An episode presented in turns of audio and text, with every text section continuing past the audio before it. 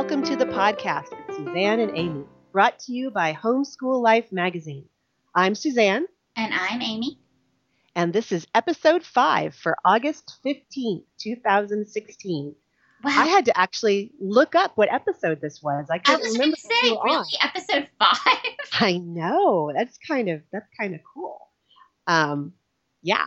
So welcome to ex- episode five.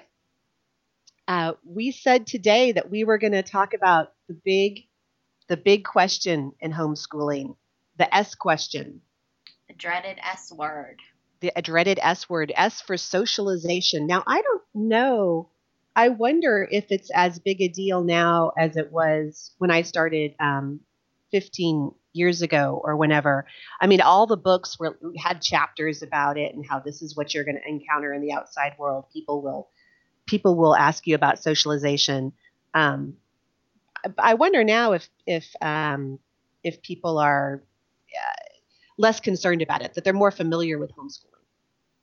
Um, well, I think that that I think that most of the people who start homeschooling are probably aware that socialization, and you can't see me, but I'm, I'm over here, I'm like saying this with very dramatic air quotes, socialization uh-huh. um, isn't the big worry that they think it is. But I, I think there's still a lot of non homeschoolers who, when they hear homeschooling, immediately think, but what about socialization? That's right. That's right. So this is a Mythbusters. This is a Mythbusters episode of the podcast with Suzanne and Amy. We are going to be busting socialization myths. I have to also just mention that there is a kitten on my bed attacking a plastic bag, uh, no, a, a, paper bag. Oh. So if I get distracted for a moment, it's because a paper bag is being eviscerated before my eyes. Um, yeah, so people actually have approached me in the wild um, about with with questions about socialization. Um, we have a we have a T-shirt that has been passed down from oldest kid to now youngest kid, and it's got the caution, uh, the yellow caution sign. It says "Caution, unsocialized homeschooler." um, and I bought that at my my one and only uh, homeschool convention that I went to. Um, maybe we can put a picture of that up. So anyway, when if we're going to talk about socialization, I think the first thing we need to do is define our terms. Um, so when we talk about this sort of thing, I think we're asking can a child uh, behave and interact appropriately with other people in different social settings? Uh, when people have approached me, they've I've actually gotten questions from strangers about, well, how would they deal with bullies on a playground, or do they know how to act in a classroom? Um, stuff like that. So, so did so. What would your definition of socialization be? Well, I mean, I guess the, the dictionary definition of socialization has has nothing to do with with having a social life or having friends. It has to do with um, effectively acquiring the behavioral norms of one's particular society. So, I mean, can you wait in line at the supermarket? Right. Uh, right. Yeah it is definitely one of those um, for me it's like one of those um, inigo montoya moments like like in the princess bride where people say socialization and i want to be like i do not think that word means what you think it means well there is a certain i mean there is a certain extent about that right i mean can you go to could your kids go to a restaurant and behave not go around and grab food off other people's plates or something like that um, so i mean so that's one part about it is is how do they behave in social settings? And then I think there's a second part um, that you alluded to about their social life, you know, building a social life. How, as homeschoolers, can we help our children to find friends and develop those kind of long term relationships? Um, which I think is a harder problem. But let's talk about the first one first about behaving, you know, interacting appropriately in different social settings. And um, like I mentioned on another podcast, I have kind of like three different answers um, for when people approach me with this kind of question. And the first is a snarky answer. So if people ask me, "Are you concerned about homes about socialization?" Then then the snarky answer is, uh, "Why, yes, I'm concerned about socialization. That's why I'm homeschooling my children." Um, which I don't actually say to people because that would be obnoxious. But sometimes you think it very loudly. I do, and I think I think it every time you hear about kids being bullied on the playground or kids coming home, you know, just with behaving in ways that, that your family doesn't go along with, you know, what your family teaches. Um, so yeah, so that's my that's my snarky for other homeschoolers answer. When um, I'm asked by like family or friends or people who like care and I want to reassure them, my answer is kind of to go through the list of everything that we do, right? So, are you concerned about socialization? Well, not really. You know, we have relationships at church.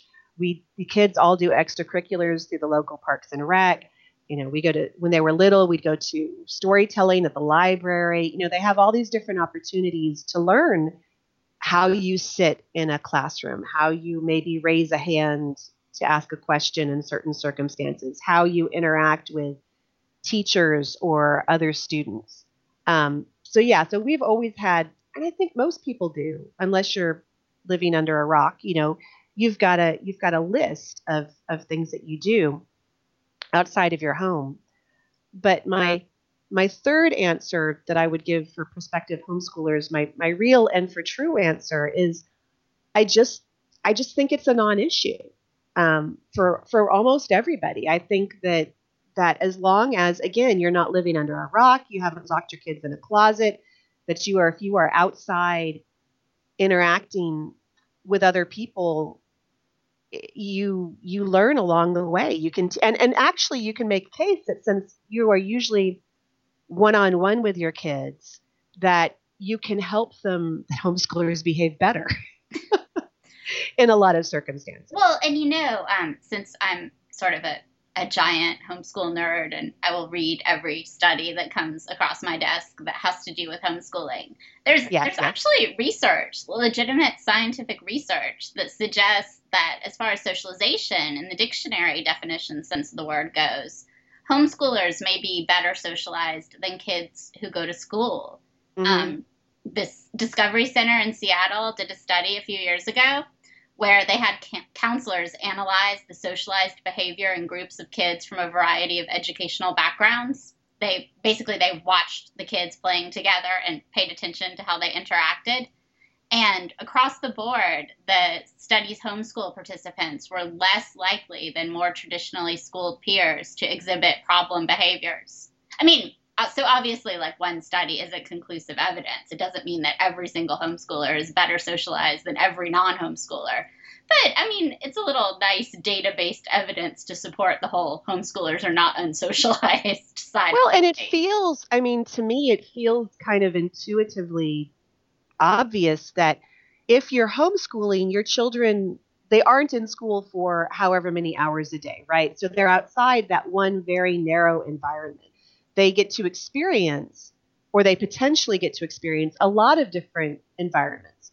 Um, right. Um, they also get more interaction with kids of all ages, right? I mean, in school, it's this very rigid uh, kind of atmosphere. You never, you never experience that outside of school, right? When you get a job, you don't get a job that's only with your peers that were born, you know, in this 12 month span that, that live within.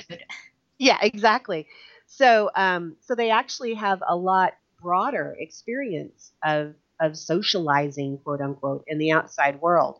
I, I, I will say, you know, we have a lot of uh, teachers in the family. We've got teachers as friends, and I have had um, some of our friends and family talk about like having a homeschooler transfer into middle school or transfer into high school.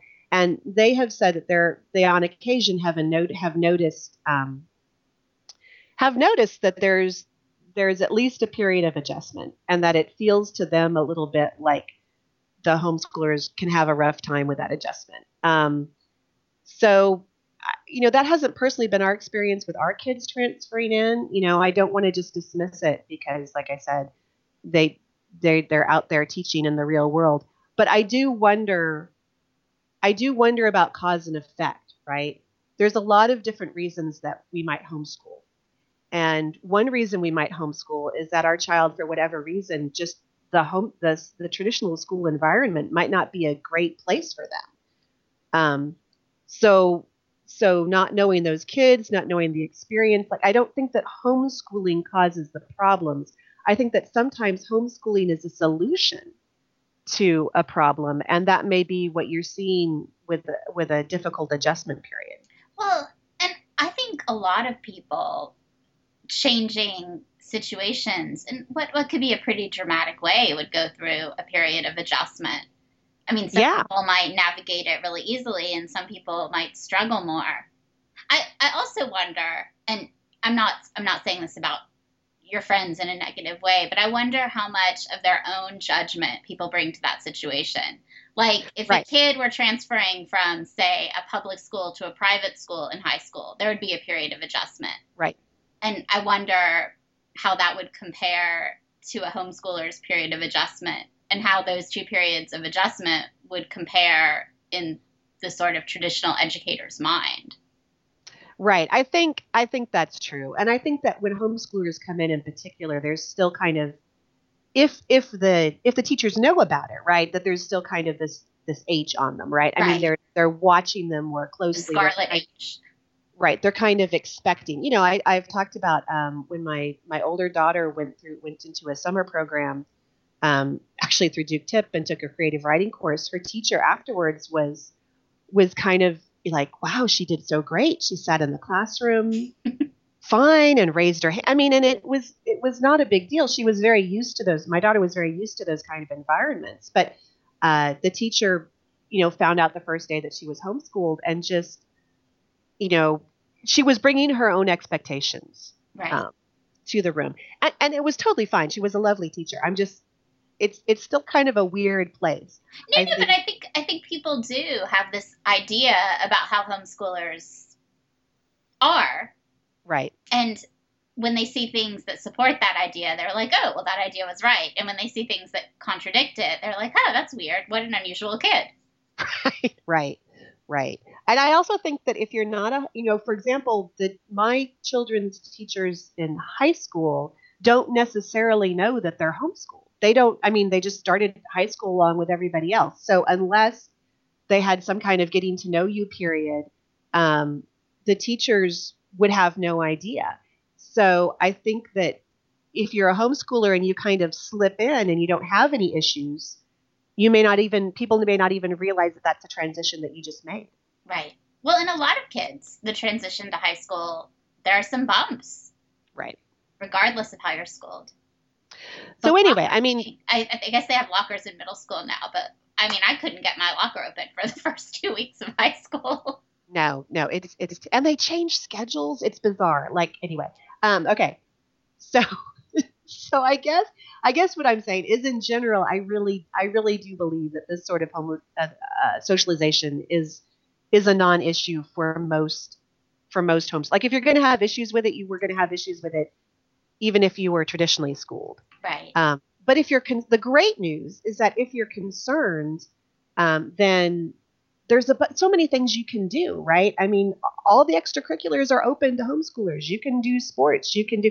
I'm not talking about with the schools. I'm talking like with the local parks and rec, right? Yes. Um, art classes and sports and music and drama and uh, hey, Girl Scouts. Yes, and I mean, and, I taught a class last year at our homeschool group where the kids published a literary magazine, which is something right. you would normally associate with school. Exactly. Um, like I said, we, we, when the children were young, we went to a lot of li- library story times, which was a great way for young kids to kind of learn appropriate. Not that that's the primary reason to go, but as a side effect, right? You learn some of the the ways to behave. Um, cousin camp, you know, if you can send your kids to cousin, you know, just just get them out in the world and then it'll be okay. That's Well, yeah, because it is it is not hard to find things to do with other people as a homeschooler. I used to do a daily homeschool calendar when we were doing Atlanta homeschool. Mm-hmm. And I had no trouble finding something for homeschoolers to do with other people every single day of the month. There are homeschool days and classes right. and activities and groups and clubs and more and more things pop up all the time now that homeschooling is kind of I don't know, is it more popular? I seems like a weird word to use. To I think it's definitely more in the people know about it. Yeah, right? it's more common maybe. Yeah. So um, finding things, as long as you're willing to get in the car and drive or hop on the bus and ride, finding things to do with other people is is pretty easy. It really is. Um, but and then I but friends is well, yeah, that's what I was going to say. I think the the harder question is is uh, building building building that friend network. You know, meeting people that you really click with, and then and then being friends. Um, and I thought you know, I thought that well, I when I started homeschooling, I'm like, oh well, they've got all these homeschool support groups, all these homeschool co-ops. You know, this won't be an issue. We'll just go to them. And what I've found is that we've met some lovely people that that didn't really solve the problem for us because a lot of the problem is around um, logistics. Uh, you've got to meet somebody that you click with really well. Then you've got to figure out if your schedule lines up. Then you've got to figure out you know, we're in Metro Atlanta. We could be meeting, you know, people can live 45 minutes away. Right. Um, and I think that there is an expectation set up by our current birthday party culture. I mean, when I was growing up, we didn't have a birthday party. I don't want to sound deprived. I was perfectly happy. We didn't have a birthday party every year. And if we did have a birthday party, it wasn't like a big deal every like you'd have cake at somebody's house, right? Right. And now the birthday parties that my kids have grown up with, you know, it's at a place, right? It's an event, and they invite their entire class. They invite, you know, everybody in their their daycare classroom or whatever. So you go to these parties, and there's always 30 people at them. And my kids all came away from that kind of, you know, all four of them have talked about at one point or another feeling like they just didn't have friends. Like they didn't have the same friend network that their uh, traditionally school friends did, which which is tough. Which is tough. Do you think? Um, do you think that that's? Do you think that that's true? I mean, now that you have kids in school, is is their social life really? I guess they're also at high school, which is a difference. Right. But does their social life seem really different from your kids I, at home? I think it's a perception problem. I do. I mean, I think when you go to a birthday party, for example, and you're a fifth grader or something, and you see that there's 30 people there, you know, the child who's hosting that birthday party, that's not 30 best friends, right? That is just literally the people from their class who they may or may not be close friends with. Well, right. Um, and schools have like crazy rules about you can't give out invitations unless you invite everybody. And Exactly. And then I also know that from my our friends who have gone to traditionally school, you know, have have gone to traditional schools, that they run into many of these same problems. The kids have got so much homework, they've got so much going on that getting together with friends outside of school is very difficult. And that's even if you've got friends. You know, we've we've had friends who have changed schools because there have been issues with bullying, because they've there's been cliques and they haven't they haven't been able to make friendships. You know so it's not it's not easy for anyone i think in the culture we've got right now. And i've asked i've asked you know well okay so the kids who go to school like well how much time do you get to hang out? And sometimes they don't right? Schools don't necessarily have pe anymore um, sometimes in lunchrooms they're not allowed to talk right or they have assigned seating i mean it's I think it's a problem across the board. And I think that part of the problem for us as homeschoolers, again, is that perception right. of them going to that birthday party and them trying to think, okay, well, who can I invite to my birthday party? And maybe they come up with two or three people. Well, and, uh, and thinking about their friends in school, going and seeing their friends every single day, they it's right. hard to appreciate that that isn't really a social opportunity for those kids all the time. Well, and there's some truth to that, right? Like my my daughter, my older daughter's um, best friend, that who is also a homeschooler, and uh, who I guess she met when they were both probably, I want to say late elementary, early early um, middle school. They were introduced. We were introduced by a mutual friend, but she literally lives 45 minutes away. So they're not going to see each other every day. Um, we try to get them together every couple of weeks, but it's. Just, I'm sure, like a logistical challenge. You have four kids. You. Right, right. So I mean, I, so I think that's. I think. I think. I guess what I just want to do is kind of acknowledge that that is that that part of it is difficult and that it can feel more difficult for homeschoolers because they can compare themselves to again the birthday party culture to their friends who get to see who do get to at least say hi to their their friends every day in right. school um, and it is something that we that it was a lot harder than i thought it was going to be going in uh, i thought we'd just go to a couple of park days and meet some other homeschoolers and and the problem would be solved. But you know just because somebody else is homeschooled doesn't mean that they're gonna you know it be your instant best friend. Right. So um yeah so i guess i just kind of wanted to acknowledge that. How what has your experience been with your guys? Well it, it I, I do find it tough and i i find that it's an area that brings up for me a lot of i guess guilt. Mm. because i think it's hard when your child's social life depends on you and a right. school child's social life really does depend on his or her parents i mean i think in that situation, you feel all your own shortcomings in that area so hard. I'm, mm-hmm. So I, this may be shocking to you, but I'm, I'm kind of introverted. um, maybe like kind of super crazy introverted. We've never actually met in person, right? And I have lunch every every couple of weeks. She's one of my exception people. I have like a handful of exception people who I can see, and it, it doesn't just like make me feel like a dead battery. But for the most part, like making a plan to get out of the house and do something social even once a week is it's actually it's, it sounds it sounds so overly dramatic and there there are many worse problems but it's really difficult for me right. um, we do our homeschool group once a week and i mean I, I seriously i don't even try to do anything else that entire day because i know that spending time with those people who are lovely wonderful right. smart fun to be around people is just going to completely drain my battery. I um I it's something that I, re- I really I struggle with um and and I try to do things to mitigate it. I mean, I I find that social stuff is a little easier for me when I have a specific job to do. So okay. I'll volunteer to do things like um like I led the Girl Scout troop that that it brought us together, hooray. Right. And um, I helped with my daughter's Destination Imagination team, and I teach a class at our homeschool group so that so that I have something to do and something to talk about when I'm there.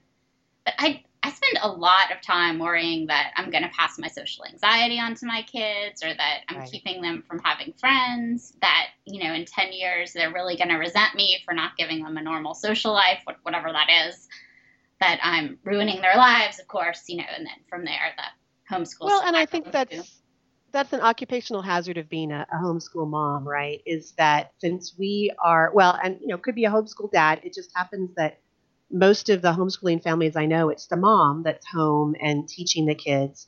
And since we feel we since we fill so many different roles, and since we're with them so much of the time, I think I think we're all. I know I'm afraid that that um, we'll pass on things that we don't want to pass on to our kids just because we're such a strong influence. Um, but even, you know, I mean, I've got my own share of social anxiety, but even without that, gosh, when we have only belonged to like homeschool groups off and on, but when we did back when the kids were younger, just trying to get all of them in the car. I mean, even when I didn't have four of them, um, and leaving the house was a really big deal. I mean, even if you don't have the anxiety part, just the just getting out the door was miserable. Right, getting pants on everybody and shoes on everybody and making sure everyone has brushed their teeth. Exactly. And I was pregnant half the time and it was you know, and I didn't really want to go, right? I I mean they were all lovely people, but you know, I didn't have a best friend there. I was going for the kids and it was really we didn't make it a lot. And also we didn't end up doing a lot with the groups. We usually kind of kind of bowed out after a little while. So yeah, so I think it can be tough on on everybody, the kids and on the the parents. Uh, but I do think, I mean, I don't want to be a complete downer because I do think there's, I do think if we acknowledge that, that there's stuff that we can do to help. Yes. Um, and and one of them is just to keep trying, right? Just keep trying new stuff. Try a different class. Try a different extracurricular. Uh, try an an after school group, try co-op classes, you know, just just keep trying. Um, I think that you do eventually find um, routines and patterns that can work for you and, and seeing people over and over again. I mean, I know that um, it took us about a year of doing our weekly homeschool group, but my kids both have friends there now, good mm-hmm. friends. Mm-hmm. Um, and, you know, for me, having it marked on our schedule every week, like we do this on Thursdays, uh, has been helpful. It makes, I can look at it and say, oh, look, we have a social life. Right.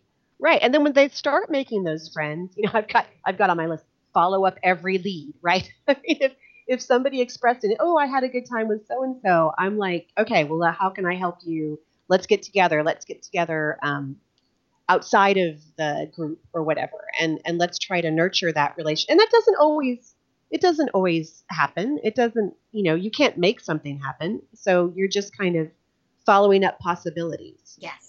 Um, and we really made it a priority, right? There have been times that we have, you know, if my daughter was going to see her best friend, an opportunity to go hang out with her best friend to do something, uh, I would cancel class for that because the, you know, since they're not seeing their friends every day, we really made it a priority when those opportunities came around. Right. Um, and the other thing that I didn't expect that has been really big for us is online friendships. Yes.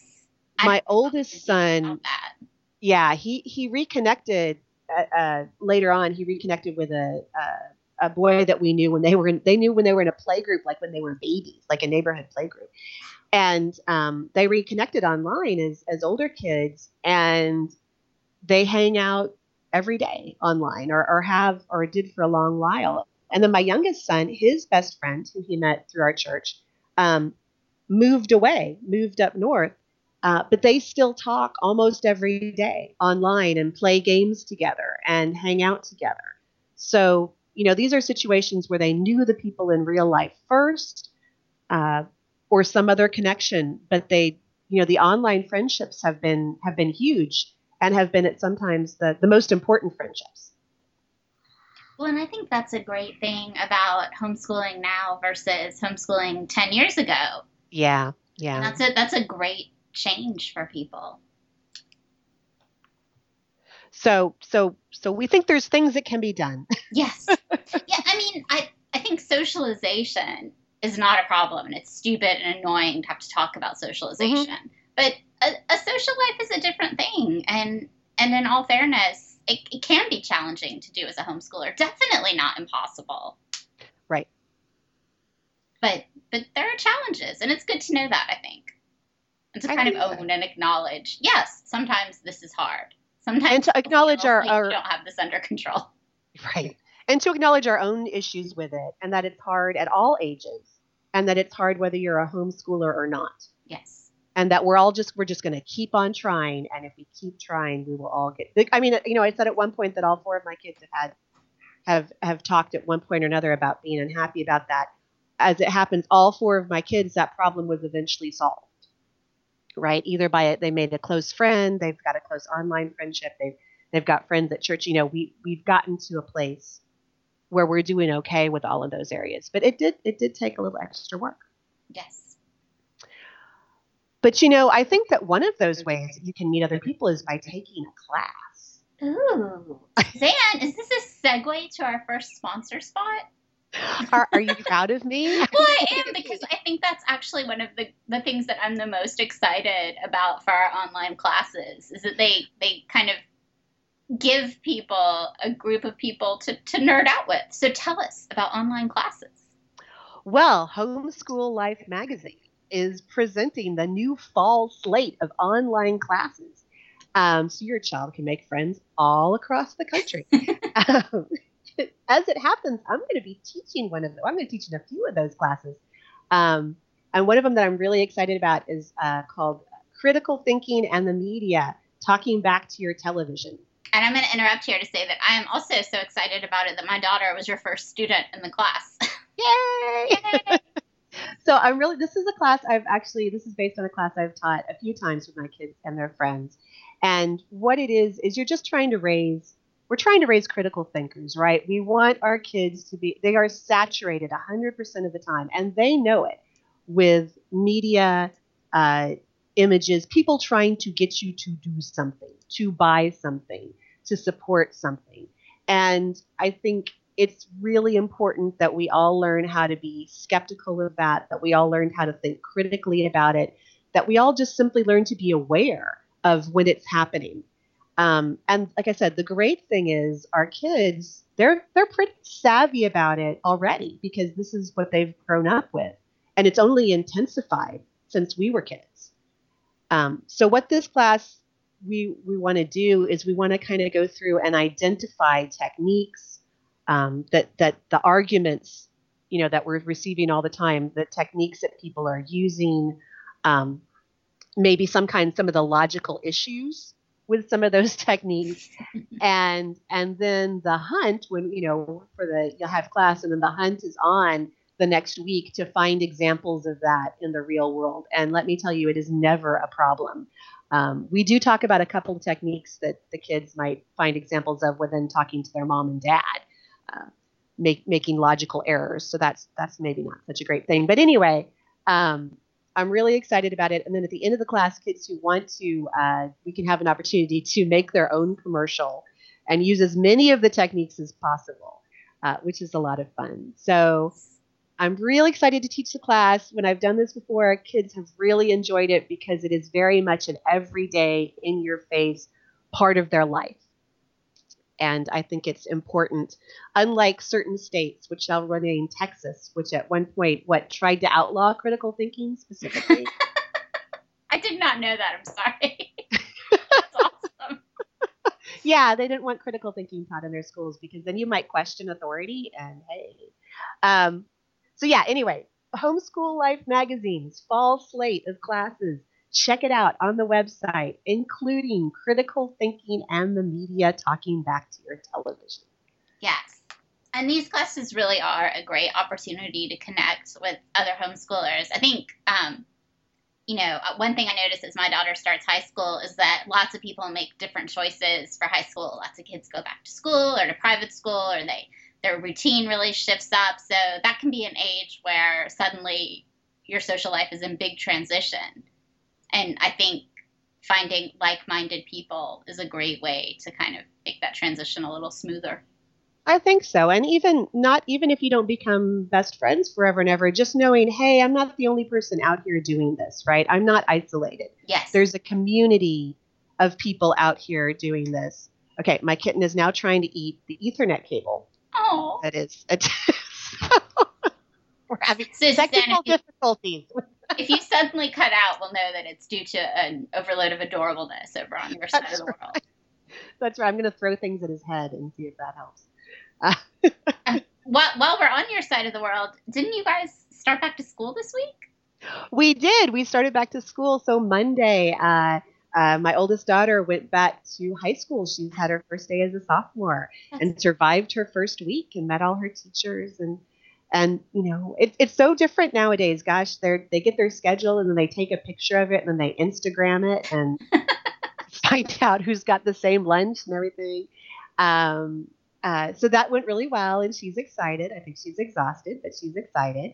Uh, we started homeschooling with the uh, oh gosh sixth and eighth graders at home. And since we start slow as i've mentioned many times it just means that we got up at nine o'clock, we did read aloud. Uh, we're doing Oliver Twist. Oh, which that's a good one.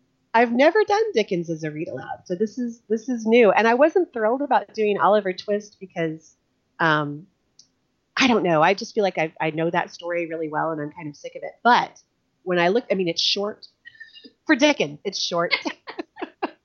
it's got the straightforward story. Um, and then I'm enjoying it more than I than I thought I would because I've forgotten just how brutally sarcastic he is. Yeah. At the beginning. Um, so anyway, so we're doing Oliver Twist, and then we did we're doing some math review.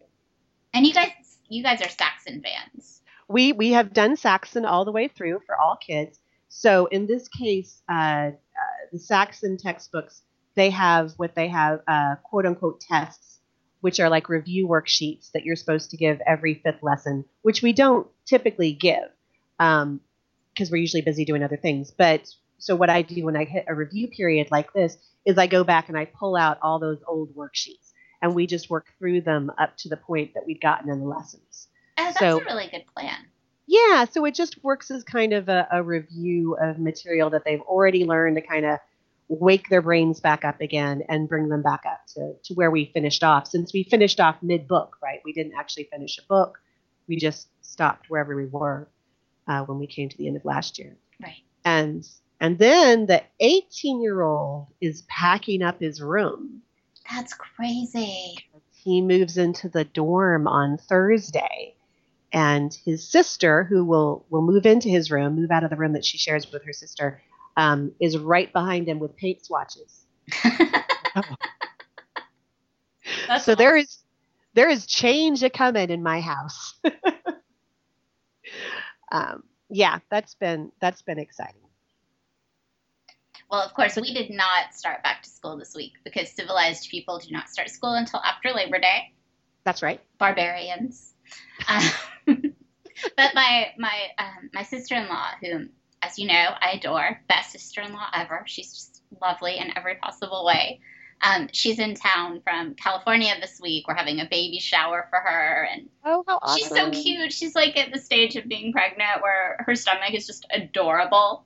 Uh, and if you were a jerk, you would touch it all the time because it's so cute. But you're not a jerk, and you remember how it felt when people would just like walk up to you and feel that they had the right to touch you. Not cool. Not cool.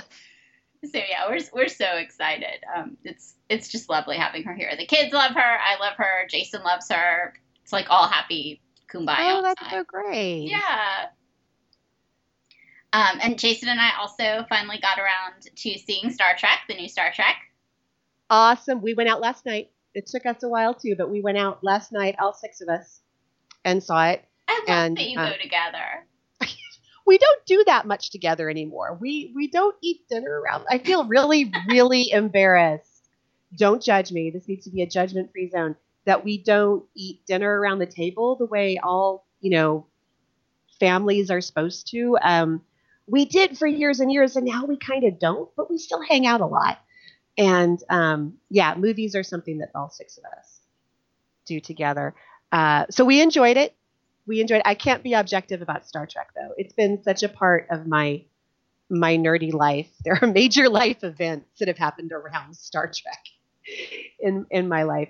Um, and I love the new cast so much. Oh, they're so perfect. They really are. I mean, you could forgive them for anything. Right. I right. Mean, there, there were maybe a few teensy story problems. Well, I feel like when you're watching it, you don't feel the story problems at all. It's just like this delightful romp. It's just a very fun night at the movies, especially if you're a, a Star Trek nerd. And, um, and I have to say, the Star Trek's message, you know, that sort of that unity and hope will always triumph over fear and xenophobia is is kind of something that I need to hear right now. It's not an this has not been a happy summer of news. yeah. Yeah, and and and they're not subtle about it. It is right there, and I appreciate that. I think I'm like, yeah, you go. At one point, don't they? yeah, yeah. um, yeah, I really enjoyed it. Oh, and there's a new there's a new um, a new character in there, Jaylah. I think my uh, my husband and my older daughter are getting ready to go to Dragon Con here in a few weeks. I'm like, oh, there are going to be so many people cosplaying that character because she is so awesome. She is a great character. She was a great character. I'm hoping she becomes a regular uh, on the on in the in the series. Hoping they have another movie. But I have to share with you a parenting moment that okay, happened. Share on on the way to Star Trek. Now, it's going to sound like a big deal, but I want to really build this up so you guys know it's a big deal. So we said, okay, guys, we're going to leave at 6:20 to go see this movie. So we made sure everybody knew. And then about 6:16, I'm upstairs. I like grab my cell phone, put it in the purse, grab my shoes. I go downstairs to the to the den, you know, right outside where we leave to go to the car. And over the next like say 2 or 3 minutes, the entire rest of the family came into the den and they all had shoes on and they were all ready to go and we just kind of went and got in the car and i didn't have to chase anybody the husband was ready 47 year old and and we all just went in the car and left and magic. It was like a magic spell. I it's said, a "Hey, homeschool family miracle. I know we're going to leave at 6:20," and they showed up at 6:20 with shoes on. Oh my! Ready Were you then like an hour early for the movie? no, no, no. We we it- only only a little bit, only half an hour. I like to half an hour. But um, but no, I just and okay. So maybe this is not like a high bar to set, given that my kids are currently 18, 15, 11, you know, 13 and 11. But I just think back, like talking to trying to get out to do homeschool stuff. There was like 10 years of my life where it seemed like the only thing I did all day long was look for somebody's shoe. And I just feel like I was just last night, I was just kind of basking in the moment, like I have arrived. I can now tell my family when it is time to leave and they will be ready to go. Well, and isn't it amazing that it happened before your son left to go to college? I mean, you had them all living at home, and this happened. I know it was a thing of beauty. So I just I just want to mention it out there to everybody who's in the trenches with trying to get your trying to find your child's shoe, trying to get them to put on pants, trying to I mean you get one corralled and then you have to chase the other one down. I mean honest to God with four kids, I just it was my least okay, next to potty training, which if I, you know, I would, you know, we need to outsource that. We need to figure out how to outsource that in a hurry because that is not something that parents should have to do. It is too horrible. Um, the, the getting kids in the car and ready to go is the least favorite thing about parenting. So I would just like for those of you who are still in the trenches, the day will come. There will be a time when it is okay. the magical day. I, I kind of love knowing that. I only have two, Suzanne, and we still are looking for shoes on the way out the door. I'm telling you, sometimes a 47 year old is a big problem in my house. we got them all out there. We got them all out there. So, anyways, it was a moment, and I just wanted to enjoy it because I don't know if it'll happen again. but it might. You never know. Uh, so, is there anything else going on in your life? Um, well, uh, there's I there's an apology that should be going on in my life. I think our last podcast I said very confidently, "Oh, I'll get up our book club plan by the end of the week." And those of you who were looking for it on the website would have been sorely disappointed because my sister-in-law was in town and I was having too much fun to put it up. I'm sorry. I that's okay. You know what? It's going up definitely. yes, sometimes sometimes I I I sometimes I forget that there's only one of me. Sometimes I think I have like extra Amy's floating around who can do other things, and I'll be like, oh, well, I would literally need to be two people to get everything on my list done. We're just getting excited and enthusiastic about things, Well, and just you know maybe over over schedule a teensy bit. and our book club But- is. I'm so excited. Suzanne and I met, and we sat down, and we made the list of all the books, and it was so exciting. Yeah, we're definitely enthusiastic. This is worse than enthusiasm. So, uh, Homeschool Life Reads, presented by Homeschool Life magazine, starting this fall, September. Our first book, should we have a drum roll? Our first book, we're going to do The Westing Game. Um, Yay! One of Yeah. the great books. One of the great books. I'm so excited. And then we've got a we made a great list. Amy stamped it with her stamp of approval. It was awesome. Um, we've got gosh everything from Jekyll and Hyde to Howl's Moving Castle, The Great Brain to a girl who circumnavigated fairyland in a ship of her own making. Um, they're all such great books, and I'm so excited to read them. So definitely check the website because they will definitely be up there. Yes. And the way it's going to work is we want people to be able to give it a try, you know, to try and to work with what their schedule works and with the books that they're interested in. So you can sign up month by month for whatever months you're interested in for uh, $25 a month. If you sign up for three months or more, uh, that goes down to $20 a month. And if you want to go ahead and sign up for the full nine month school year, that works out to $15 a month. Um, and if you sign up for one month and you're like, hey, this is so great, I want to upgrade, uh, we are more than happy to do that for you. You just send us an email and we'll take care of it. But all of those details will be up. Will will be up they will. I promise. I'm so sorry. on the website, and and uh, we hope you guys will be reading along with us. it is going to be a year of delightful reading. Yes, yes. Hey, speaking of reading, Yes. speaking of delightful reading, Yay!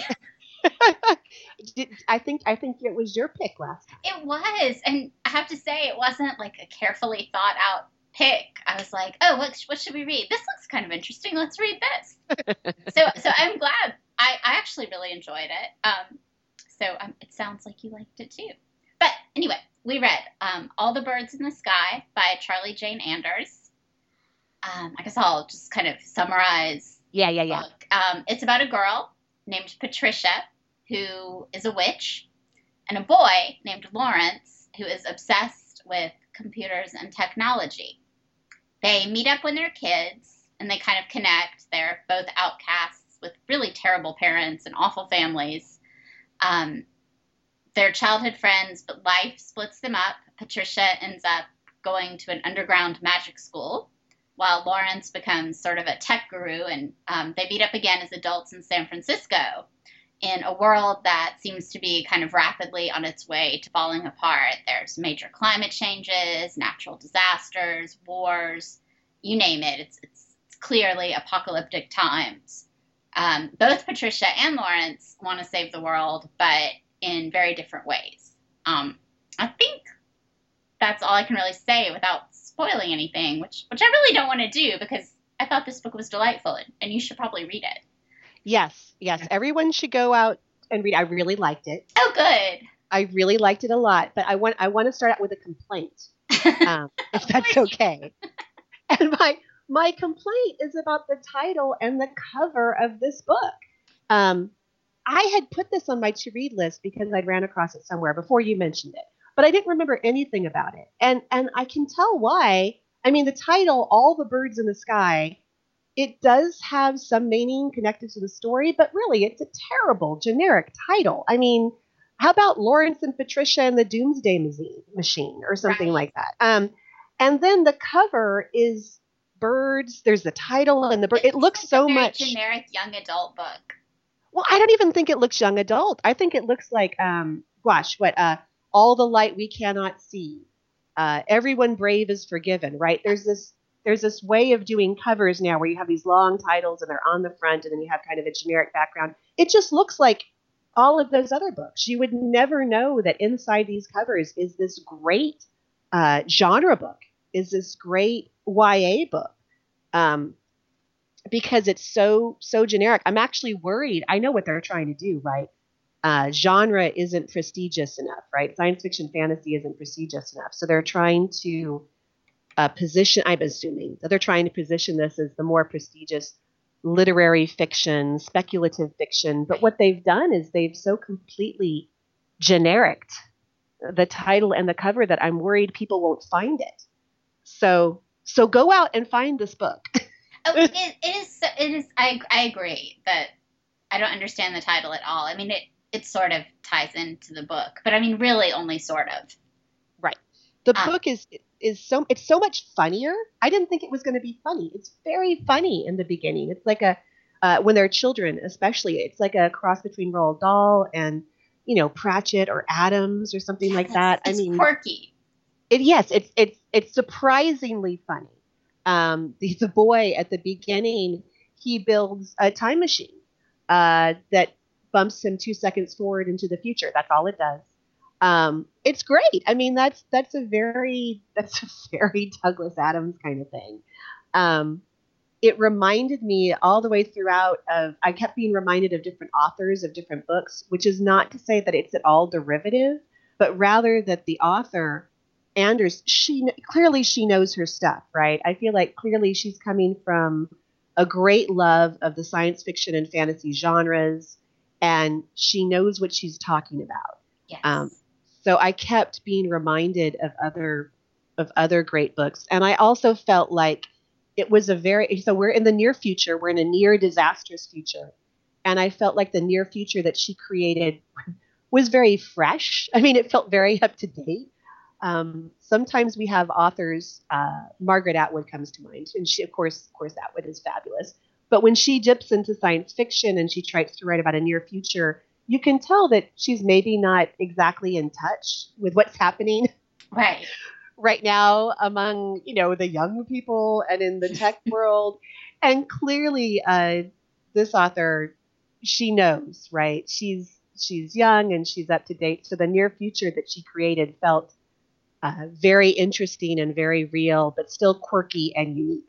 Well, yeah, I think the science in the book, the the speculative science, was was great and interesting mm-hmm. and believable. And uh, as you say, that is not always the case.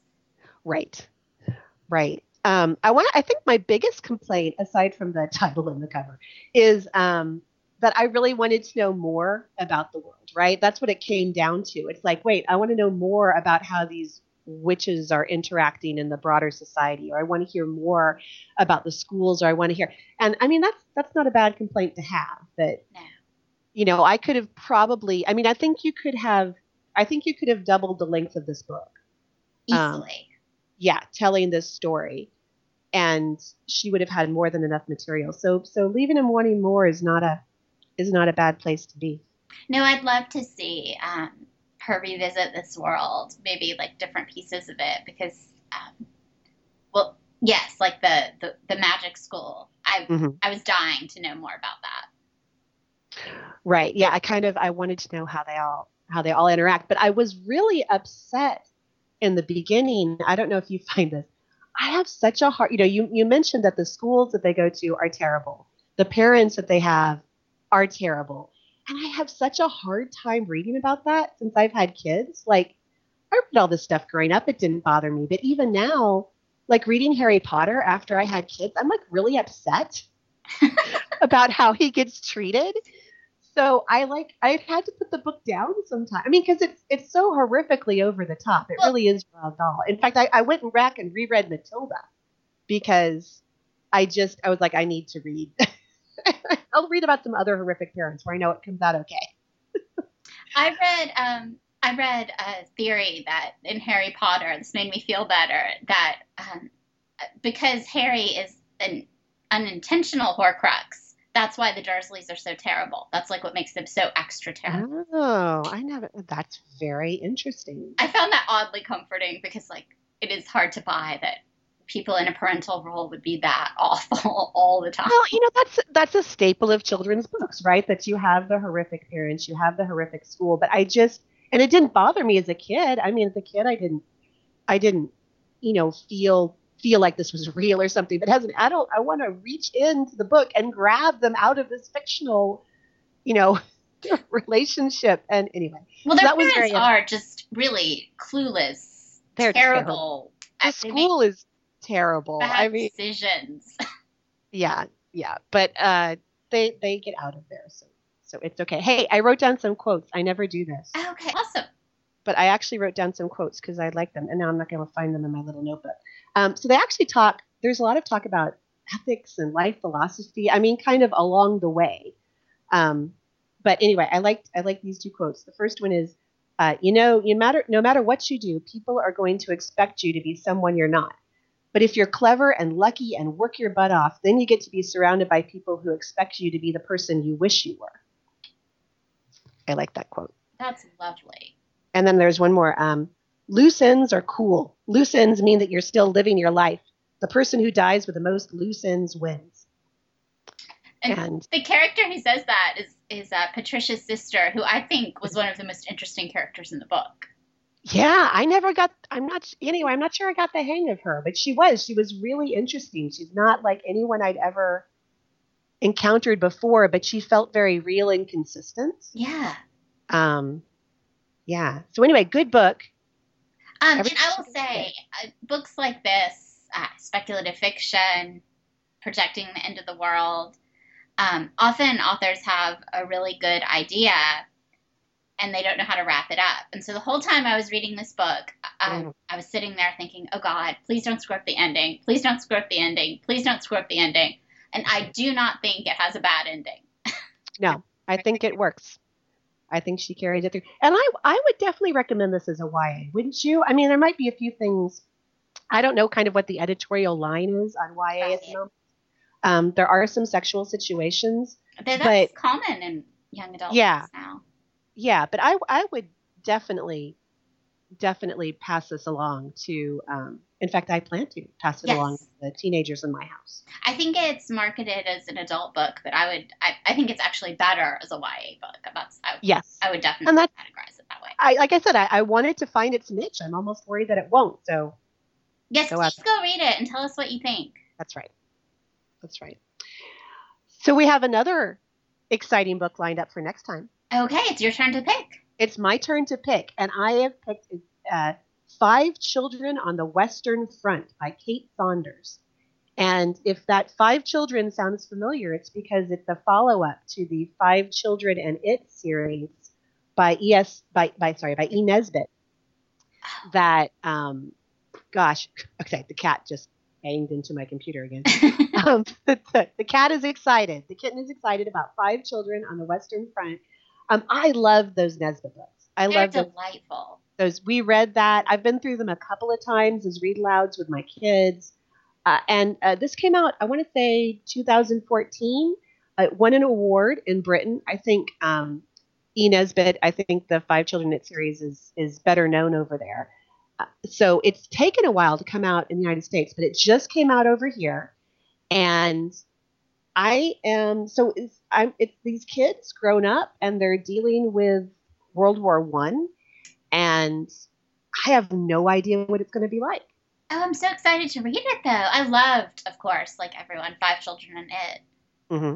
I mean, this this is going to be a good one. Even if it's not good, it should be not good in interesting ways. I mean, when I first heard the title, I thought it was some kind of joke, right? I thought it was some kind of, you know, uh, spoof, but it's not. It won an award. It won an award in Britain. So anyway, so that is that is next time, and I'm probably going to go back and read at least the first one. I'll probably reread Five Children and It at least to remind myself. Yes. Of the family, but um, that is the plan for next time around in two weeks, in a fortnight. That's amazing. I'm so excited. Yes, I think I mentioned to you that um, I can no longer call our podcast biweekly because of its possible interpretation. So we should start calling it the Fortnightly Podcast.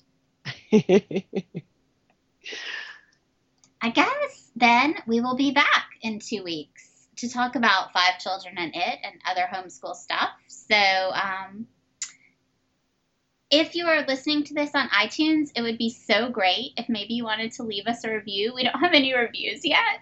Please, please leave us a review. we're not we're not ashamed to bag. I keep checking and hitting refresh every day. Obviously, if you don't want to leave a review, no pressure. But it would be so nice if someone wanted to. It'd be nice to just have one little review hanging out there.